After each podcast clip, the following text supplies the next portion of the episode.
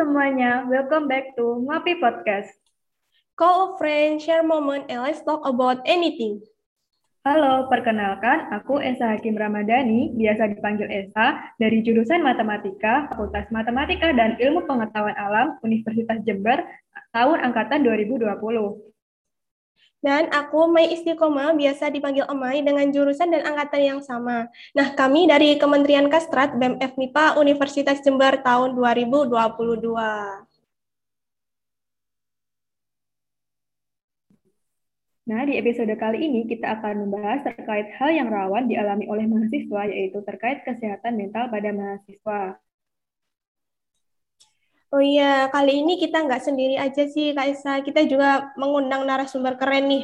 Sebelumnya, sebelumnya boleh nih kita baca CV narasumber kita dulu. Baik, di sini kita ada Kak Erni Fitro Nabila atau biasa dipanggil Kak Nabila yang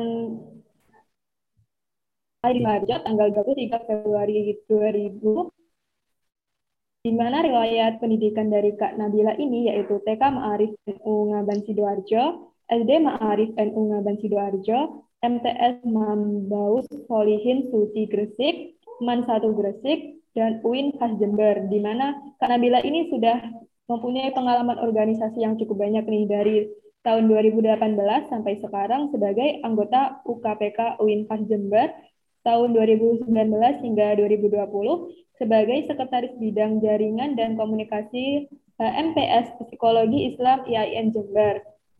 Dan di tahun 2019 sampai tahun 2021 sebagai Mahasantri Takhasus Mahat Al-Jamiah IAIN Jember dan tahun 2021 hingga 2022 sebagai Staf Konten Desain Imam Mufsi Regional 4 Selain ada pengalaman organisasi, Kak Nabila ini juga memiliki pengalaman magang. Yang pertama itu di Kementerian Agama Sidoarjo, lalu ada di Dinas Sosial PMKS Sidoarjo, dan ada di Biro Psikologi Milenial Consulting Sidoarjo.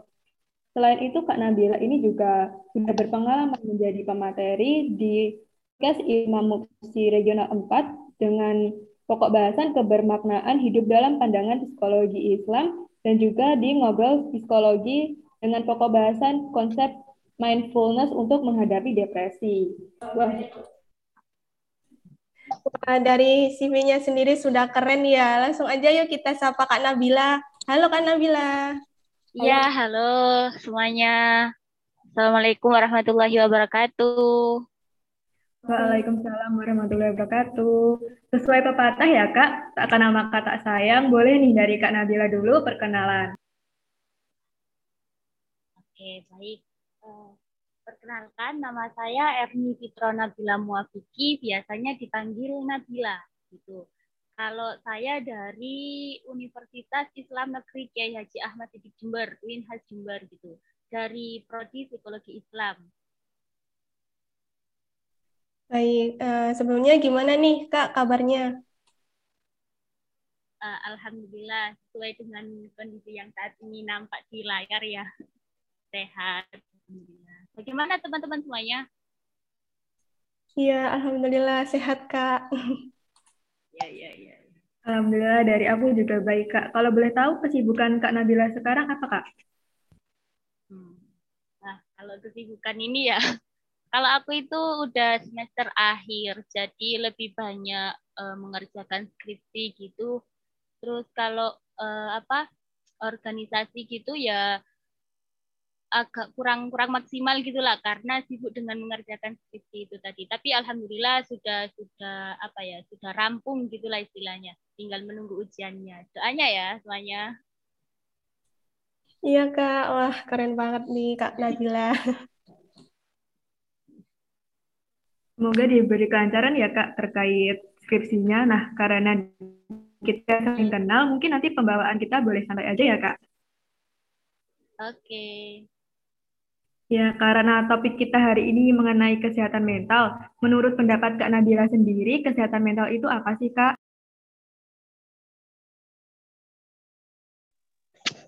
Oke, sebelumnya uh, aku sampaikan terlebih dahulu ya, uh, apa yang nanti saya sharingkan kepada teman-teman semuanya itu hanyalah uh, apa ya penyampaian yang sebelumnya sudah di, disampaikan oleh ahlinya sebelumnya gitu. Jadi nggak artinya nggak murni dari pemikiran saya atau saya itu mengambil dari beberapa sumber atau referensi misal dari buku-buku bacaan atau orang yang sudah uh, mentransformasikan ilmunya kepada saya. Jadi nggak murni dari pemikiran saya sendiri gitu. Terus kalau terkait apa itu tadi? Boleh diulangi? Terkait kesehatan mental kak. Sebenarnya kesehatan mental itu apa sih kak Oke, kalau dilihat cara bahasa ya, cara bahasa itu kesehatan mental itu ada dua, dua suku kata, kesehatan dan mental. Cara bahasa kesehatan mental itu biasanya uh, disebut dengan mental health. Kata lainnya itu mental health. Itu yang biasanya digunakan untuk uh, peringatan Hari Kesehatan Mental itu. Tuh, kalau yang yang pertama itu ya. Kedua ada mental hygiene. Mental hygiene itu uh, hygiene ini berasal dari nama dewa kesehatan yang pada masanya dahulu. Sedangkan kalau secara istilah kesehatan mental itu uh, kondisi seseorang yang namanya sehat, kondisi kita, kondisi seseorang yang terbebas dari segala macam penyakit itu. Tapi kalau kesehatan mental itu lebih ke rohaninya gitu. Jadi nggak nggak nampak kalau kalau sakit-sakit biasa kan psikisnya yang nampak kalau kesehatan mental eh, jiwanya yang sakit gitu. Terus kalau yang dinamakan kesehatan mental itu eh, kondisinya jiwanya sehat, terus dalam kondisi dalam keadaan tenang, dalam situasi apa pun, kondisi apa pun, walaupun itu sedang sedih atau sedang suka itu eh, orang yang sehat mental, emosionalnya itu terkontrol gitu. Jadi kalau kesehatan mental itu sangat berhubungan sekali dengan emosional. Begitu teman-teman semuanya. Iya benar banget sih Kak. Jadi uh, kesehatan mental itu ketika kita bisa mengelola stres yang kita miliki gitu ya Kak. Nah aku mau nanya nih Kak, hmm, apa aja sih macam-macam gangguan kesehatan mental Kak? Oke, kalau macam-macam kesehatan mental itu ada banyak ya. Biasanya yang sering kita dengar itu seperti stres, depresi gitu. Tapi untuk uh, lebih spesifiknya ini ada lima lima gangguan lima gangguan kesehatan mental yang nanti di breakdown jadi beberapa uh, gangguan lagi gitu ada gangguan kecemasan ada gangguan mood gangguan makan gangguan kepribadian gangguan psikotik untuk yang gangguan kecemasan itu keadaan kita, keadaan emosional kita merasa cemas gitu. Karena ada stimulus yang uh, untuk merangsang kita, merangsang perasaan kita yang untuk uh, benar-benar merasa cemas gitu loh, merasa bahaya dalam keadaan bahaya. Memang sih kalau uh, manusia itu kan diberi perasaan gitu ya, boleh untuk merasakan apa pun. Tapi kalau uh, yang namanya udah berlebihan itu nggak baik, nggak baik apa pun yang berlebihan kan nggak baik ya, begitu teman-teman ya. Jadi kalau uh, kalau memang cemas itu boleh, tapi cemas yang berlebihan itu yang nggak boleh. Itu yang pertama gangguan cemas. Yang kedua ada gangguan mood. Gangguan mood ini gangguan eh, apa ya mood kita yang berubah yang berubah-ubah gitu. Ada unipolar dan ada bipolar. Kalau unipolar ini yang namanya yang namanya unipolar hanya ada satu gejala yang eh, muncul pada diri kita satu gejala yaitu gejala depresi tapi kalau bipolar itu ada dua gejala yang muncul dalam diri seseorang tersebut yang mengalami bipolar gitu ada tingkat tinggi dan ada tingkat rendah. Maka dari itu bipolar ini uh, lebih lebih lebih lebih in, intens gitu ya, lebih apa ya, lebih uh, kayak lebih apa apa? Sensitif gitu, sensitif sensitif dari unipolar gitu. Karena ada dua. Maka dari itu karena lebih sensitif ada tipe-tipenya. Kalau bipolar ada tipe campuran ada tipe satu dan ada tipe dua. Kalau tipe campuran ini gabungan dari yang ada, gejala yang ada di tipe satu dan tipe dua gitu. Uh, kedengaran nggak ya suaraku? Atau kecepatan? Terdengar kak. Uh, nggak kecepatan? Tidak kak. Oke. okay. Oke lanjut ya. Kalau yang tipe satu itu ada episode mania. Episode mania yang di yang bersamaan dengan episode depresi gitu. jadi episode depresi ini ada di tipe campuran yang menjadi eh ada ya ada di tipe unipolar. Kalau unipolar kan gejalanya cuma depresi, tapi kalau eh, yang bipolar tipe 1 itu episode mania bersamaan dengan episode eh, depresi. Itu yang tipe 1. Kalau tipe 2 itu episode depresi juga dengan episode hipomania. Tapi kalau hipomania itu nggak bisa nggak nggak akan terjadi kalau nggak ada Eh, stimulus-stimulus uh, yang merangsang emosional kita untuk uh, seperti marah gitu. Nggak akan terjadi kalau nggak ada stimulus tersebut. Itu gangguan mood ya. Kalau selanjutnya ada gangguan psikotik. Gangguan psikotik ini gangguan dengan adanya halusinasi seperti waham. Waham itu eh, apa ya? sesuatu yang bagi diri seseorang yang mengalami waham itu ya bukan bukan kita orang yang mengalami waham itu merasa eh, apa pun bagi dirinya itu benar. Padahal kebenaran yang dianggap tersebut itu tidak bisa dipertanggungjawabkan. Itu kalau gangguan eh, psikotik. Ada lagi gangguan makan. Gangguan makan sendiri ada dua. Gangguan anoreksia nervosa dan bulimia nervosa. Kalau uh, keduanya ini sama-sama terobsesi untuk kurus gitu. Tapi kalau yang anoreksia, anoreksia nervosa itu uh, ketika makan, yang namanya gangguan ya nggak nggak bisa stabil untuk uh, makan gitu. Ya kalau yang anoreksia nervosa itu makannya itu cuma sedikit, cuma sedikit dan menggebu-gebu untuk uh, kurus gitu. Itu yang namanya terobsesi kurus gitu ya. Kalau yang bulimia nervosa itu dia pengen makan banyak, dia tetap makan banyak menur menuruti uh, keinginannya gitu. Tapi setelah makan banyak, dia nggak nggak nggak dikonsumsi dengan baik gitu loh, karena dia terobsesi kurus. Lalu kalau yang bulimia, bulimia ini tetap makan banyak, tapi makanan yang udah dimakan itu tadi dimuntahkan lagi, gitu. Itu yang gangguan makan.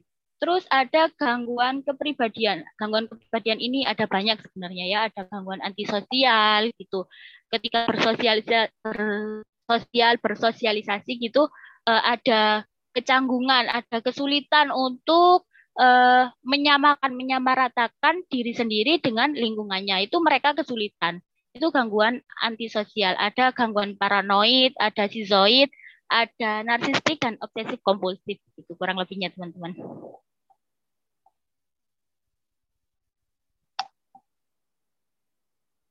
Oh, jadi ada banyak banget ya Kak sebenarnya macam-macam gangguan mental itu. Ada berbagai tipe juga, terus ada ada akibatnya, ada sebabnya yang bisa nyebabin gangguan mental itu. Kalau menurut Kak Nabila, sebenarnya gangguan mental itu bahaya atau enggak sih Kak?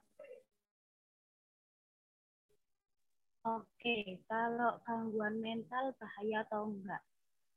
Apa pun penyakit apa pun, gangguan mental kan termasuk penyakit ya. Enggak sih teman-teman? Benar apa enggak sih? Halo? Iya, Mbak. Gimana, Mbak? Saya minta pendapat dari teman-teman semuanya. Gangguan mental itu termasuk penyakit atau enggak? Gangguan mental itu, kalau menurut saya itu termasuk penyakit sih, Mbak. Soalnya kan kayak mental kita itu terganggu gitu, Mbak. Benar-benar. Emosionalnya kita kurang terkontrol. Terkontrol. Jadi, eh, apa pun yang, kalau secara umumnya ya, apa pun yang dinamakan penyakit, kalau tidak segera ditangani, itu akan berdampak negatif pada diri kita yang menderita itu tadi. Tapi kalau gangguan mental sendiri itu lebih lebih sensitif karena eh, selain kalau nggak segera ditangani ya, selain mental kita yang bertambah buruk, juga pada eh, fisik kita, fisik kita itu secara fisik gitu. Kalau selain mental kita kurang terkontrol, terus juga mungkin semakin bertambah parah seperti melakukan self harm, melakukan penyakit apa menyakiti diri sendiri gitu. Jadi kalau menurut saya memang memang berbahaya karena apa pun yang tidak diobati, tidak segera ditangani dengan baik itu berbahaya. Eh, bener banget sih kak. Eh, menurutku juga apa ya gangguan mental ini memang membahayakan diri jika tidak segera diatasi gitu. Uh, aku mau tanya nih Kak, uh, gimana sih cara mengetahui kalau kita itu sedang atau akan mengalami gangguan kesehatan mental?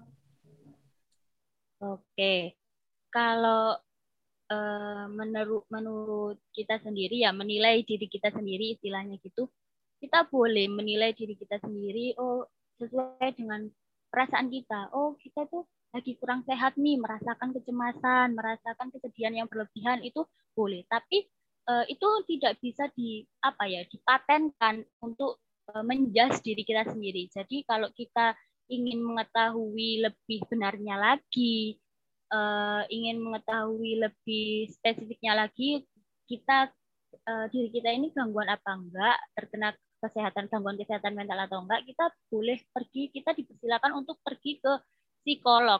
Kita konsultasi ke psikolog gitu. Kalau untuk menjas diri kita sendiri, untuk mematenkan diri kita sendiri, sertifikasi bahwa kita itu kena gangguan mental itu nggak boleh, nggak disarankan gitu.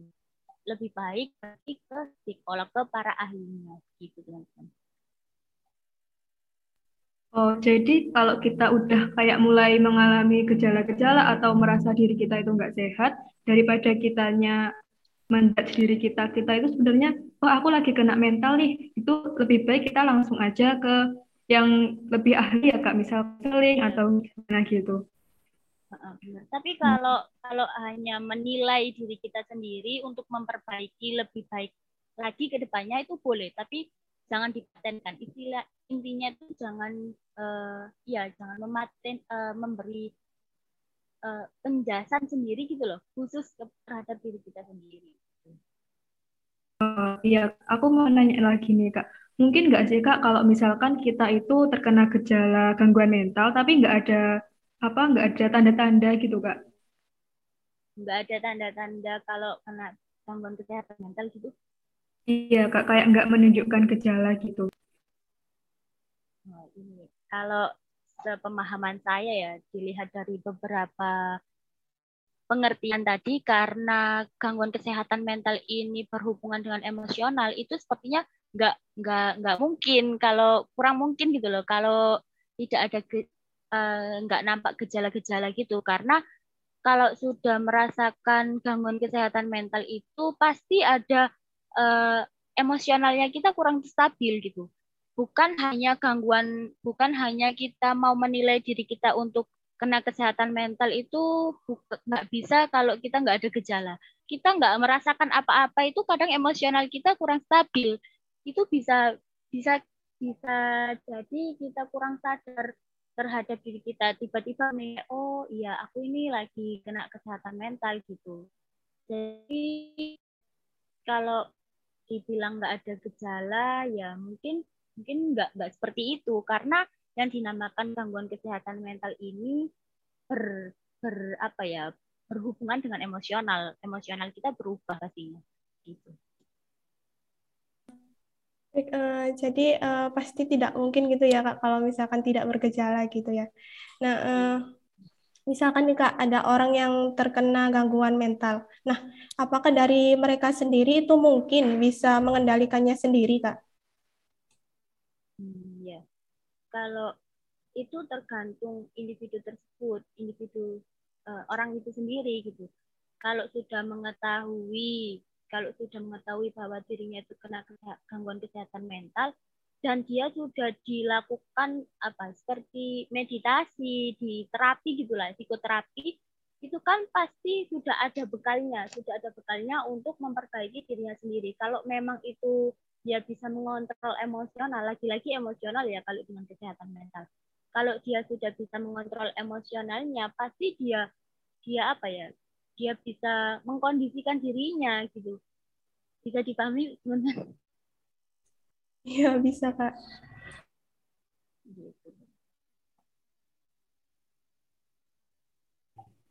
Jadi sebenarnya itu kita ada banyak cara ya Kak biar kita itu bisa jaga kesehatan mental kayak kita lebih mengendalikan emosi seperti itu.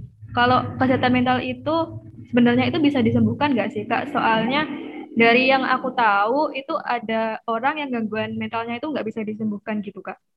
Hmm, Oke, okay. itu gangguan kesehatan mental jenis apa ya? Ya.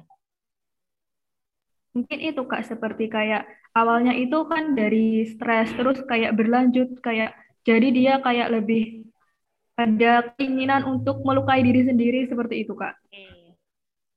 Oke, sebenarnya gangguan kesehatan mental ini bisa disembuhkan, tapi untuk sembuh total itu mungkin sulit gitu. Mungkin sulit karena eh, kadang kalau sudah terkena gangguan kesehatan mental, mungkin kondisinya mentalnya itu sudah membaik, bisa dikatakan masih 50% gitu ya. Kalau ada yang stimulus untuk merangsang timbulnya gangguan kesehatan mental timbulnya gangguan mental tersebut yang dialami orang tersebut itu bisa kambuh lagi itu kalau bisa sembuh kalau tanya bisa sembuh bisa tapi apabila ada kondisi atau peristiwa yang bisa mem, yang bisa memancing munculnya gangguan mental tersebut itu bisa kambuh lagi Baik, uh, jadi uh, gangguan kesehatan mental itu pasti bisa disembuhkan ya kak ya. Jadi tidak ada yang tidak mungkin gitu ya. ya tergantung dari pribadi masing-masing gitu kan ya. Uh, nah, disembuh, bisa disembuhkan hmm. tapi bisa muncul lagi gitu. Iya kak. Nah, um, saya mau tanya nih kak, biar kita tidak mengalami hal tersebut gitu. Bagaimana sih kak cara menjaga kesehatan mental itu kak? uh, lebih ke upaya bagaimana cara menjaga kesehatan mental. Sebenarnya banyak sekali uh, upaya yang kita lakukan seperti uh, apa ya memperbaiki diri gitu, memperbaiki diri kita, menilai diri kita. Oh kita itu bolehlah kita menilai diri kita sendiri untuk ke depannya lebih baik lagi seperti itu. Bisa juga uh, sering sering melakukan apa ya sering bukan melakukan sih sering mengikuti kajian-kajian terkait kesehatan mental itu bisa meningkatkan bisa memperbaiki kalau kesehatan mental itu kita harus memperbaiki diri dulu memperbaiki memperbaiki diri kita agar uh, gimana sih ke depannya supaya kita itu nggak nggak lebih aman lagi gitulah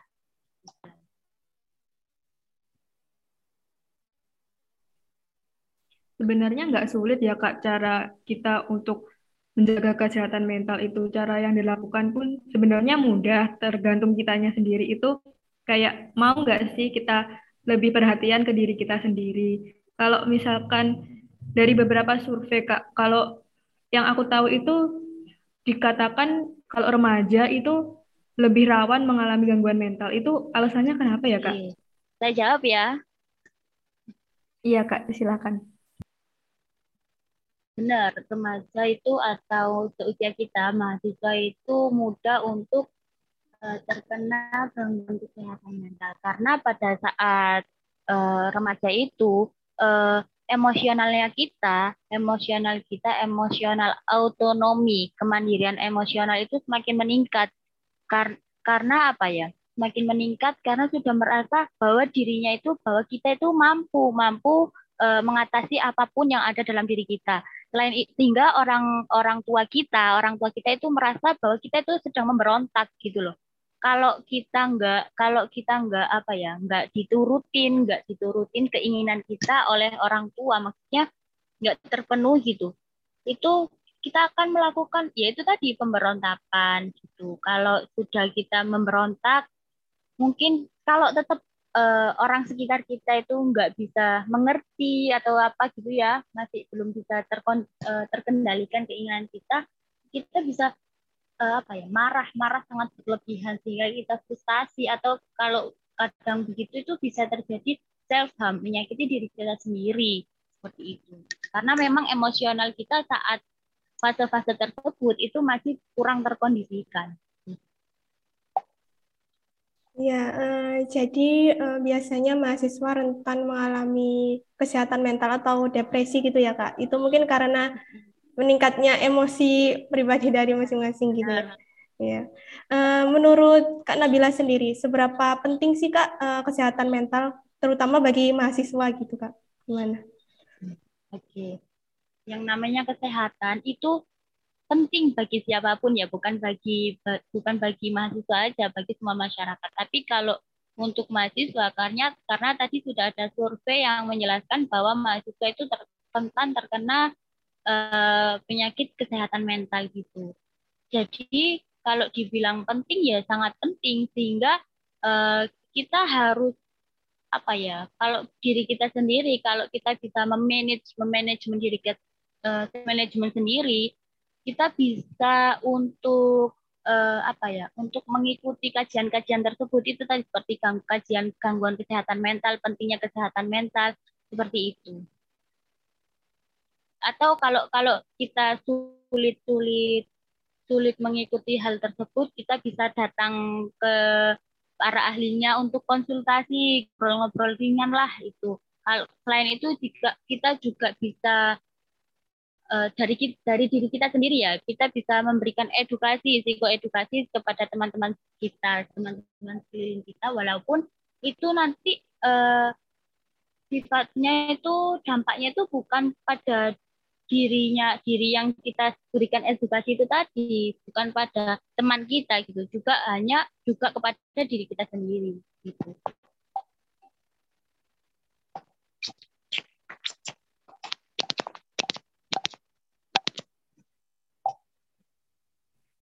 Ya, saya saya setuju banget sih Kak kalau kesehatan mental itu penting karena kan sebenarnya kita itu kurang itu juga Kak, apa kurang kurang apa ya kurang pengetahuan terkait kesehatan mental itu. Orang-orang tuh biasanya kayak kayak nganggapnya itu kayak ya udah biasa gitu. Kalau misal nih kak aku punya temen kalau ya kalau dia itu kena gangguan mental itu sebaiknya kayak aku itu mau ngomong kamu itu kena mental atau gimana? Itu kayak agak agak enak gitu kak. Itu biasanya kita gimana ya kak baiknya sikapnya? Oke, sebenarnya orang yang terkena gangguan kesehatan mental itu dia hanya perlu didengarkan cerita, dia hanya perlu cerita dan hanya kita dengarkan saja. Kalau kita memberikan feedback yang sensitif, itu akan merasa tersinggung dirinya itu. Jadi kata kuncinya hanya perlu dia but, hanya dia hanya butuh cerita lalu kita dengarkan gitu. Itu memang suatu hal yang sepele gitu ya. Kalau cerita cuma mendengarkan, ya ada teman kita cerita terus kita cuma mendengarkan itu hal yang membosankan. Tapi bagi orang yang terkena terkena gangguan kesehatan mental itu sangat bermanfaat gitu. Karena emo, eh, apa ya kesehatan mental itu tadi berhubungan dengan emosional. Dengan begitu eh, dia merasa lega gitu loh. Itu teman-teman. Iya, setuju sih Kak. Intinya kita harus jadi pendengar yang baik gitu ya, ya Kak benar. ya. Ya, Ya Kak, uh, selanjutnya aku mau bahas terkait wadah untuk berbagi permasalahan nih Kak. Uh, misalkan kita ambil contoh di jenjang sekolah, itu kan ada semacam bimbingan konseling itu Kak, atau namanya apa ya, BK itu ya, untuk mengatasi permasalahan siswa. Nah, untuk jenjang yang lebih tinggi, misalkan kampus gitu, apakah mahasiswa juga perlu semacam bimbingan konseling Kak? Oke, kalau uh, di lingkungan kampus gitu ya. Kalau diadakan bimbingan konseling itu mungkin sangat banyak sekali. Jadi mungkin uh, bisa disediakan untuk wadahnya ya untuk biro biro biro konsultasi. Biasanya biro konsultasi itu berhubungan dengan biro konseling dan psikologi gitu. Jadi kalau memang di di apa ya di suatu tempat masih belum ada hal tersebut bisa bekerja sama dengan instansi yang sudah mempunyai biro tersebut. Tapi selain itu hal yang paling mudah kita yaitu tadi kita eh, sering-sering memberikan psikoedukasi terkait pentingnya kesehatan mental gitu. Ya walaupun itu terjadi hanya dua dua orang saja seperti percakapan biasa itu termasuk uh, psikoedukasi sebagai wadah gitulah. Iya Kak, uh, saya mau tanya lagi nih Kak. Kan itu tadi ada apa bimbingan konseling di kampus gitu ya. Itu kalau misalkan ada, uh, seberapa efisien sih Kak BK di lingkungan kampus itu? Oke, sebelumnya ada nggak sih bimbingan konseling di kampus? Kalau setahu saya ya masih belum ada ya. Cuman ada cuman ada apa? Biro-biro konsultasi gitu. Kalau memang ada kalau ada uh, di mana gitu loh, pengen tahu bimbingan konseling seperti apa yang diberikan ketika pada mahasiswa. Kalau boleh tahu ya, Mbak Istiqomah. Iya kak, kalau setahu saya juga itu di kampus itu kayak nggak ada wadah yang bisa menyalurkan kita untuk cerita gitu kak. Jadi kalau misalkan kita mau buat kayak suatu wadah kayak BK gitu loh kak, tapi itu di lingkungan kampus itu nanti tuh kayak sebenarnya efisien nggak sih kak? Karena kalau dilihat dari orang-orang itu nggak semuanya itu mau cerita tentang masalahnya kan ya kak ya. Kalau mau mengadakan seperti itu ya, eh, mungkin apa ya? Mungkin hanya hanya sedikit gitu loh yang merespon. Lebih baik kita kalau ingin mengadakan hal tersebut kita uh, mengikut eh, kita bikin event-event seperti webinar gitu. Seperti ya podcast seperti ini yang yang nantinya di-upload di YouTube gitu. Itu mungkin bisa sebagai wadah. Kalau menurut saya ya kalau mau ada bimbingan konseling di seperti di sekolahan itu enggak kurang efektif gitu loh sepertinya. Iya kak, menurut saya memang kalau dipikir-pikir lagi itu kayak minatnya itu masih sangat sedikit banget. Iya kalau karena dilihat masih karena masih sedikit yang merasa bahwa kesehatan mental itu penting, sangat penting sebenarnya. Ya karena lebih kayak menganggap itu juga sudah hal biasa dan kayak nggak ada eh, nggak ada apa nggak ada keinginan kayak buat aku pengen kayak kesehatanku itu gimana sih sebenarnya kayak nggak ada inisiatif buat tahu tentang dirinya sendiri gitu kak. Kalau dari Kak Nabila, ada saran nggak sih Kak buat mahasiswa ini supaya terhindar dari gangguan kesehatan mental? Kalau saran sih ya, ya sama seperti yang biasa saya lakukan ya, pengalaman yang saya lakukan itu supaya kita sehat dari gangguan mental tersebut. Kita kan sebagai manusia itu tentu punya masalah yang paling dasar ini ya, punya masalah lah masalah tersebut, kita harus bisa mengelola. Kita harus mengelola bagaimana sih biar diri kita itu nggak nggak terlalu overthinking gitu memikirkan masalah tersebut. Ya betul memang dipikirkan, tapi ya jangan terlalu terlalu sedih gitu, terlalu sampai stres gitu jangan. Itu upaya yang uh, solusi gitu ya, bukan solusi sih upaya yang salah satu upaya yang bisa menghindarkan diri kita dari gangguan kesehatan mental. Itu yang paling utama kita harus selalu happy dalam kondisi apa pun, dalam situasi apa pun, kita harus tetap bisa mengontrol emosional kita. Iya benar banget Kak. Soalnya dari saya sendiri ya Kak, itu kadang itu kalau lagi ada ada masalah yang muncul itu selalu kayak pikirkan sampai kayak terlalu mendalam gitu. Ya, terlalu jauh kayak ini nanti gini gini gini kayak udah terlalu apa ya kayak overthinking duluan gitu Kak. Jadi kayak sebenarnya tuh nggak sampai jadi kayak gitu, tapi sayanya aja yang kayak berpikirnya udah terlalu jauh gitu kan. Iya.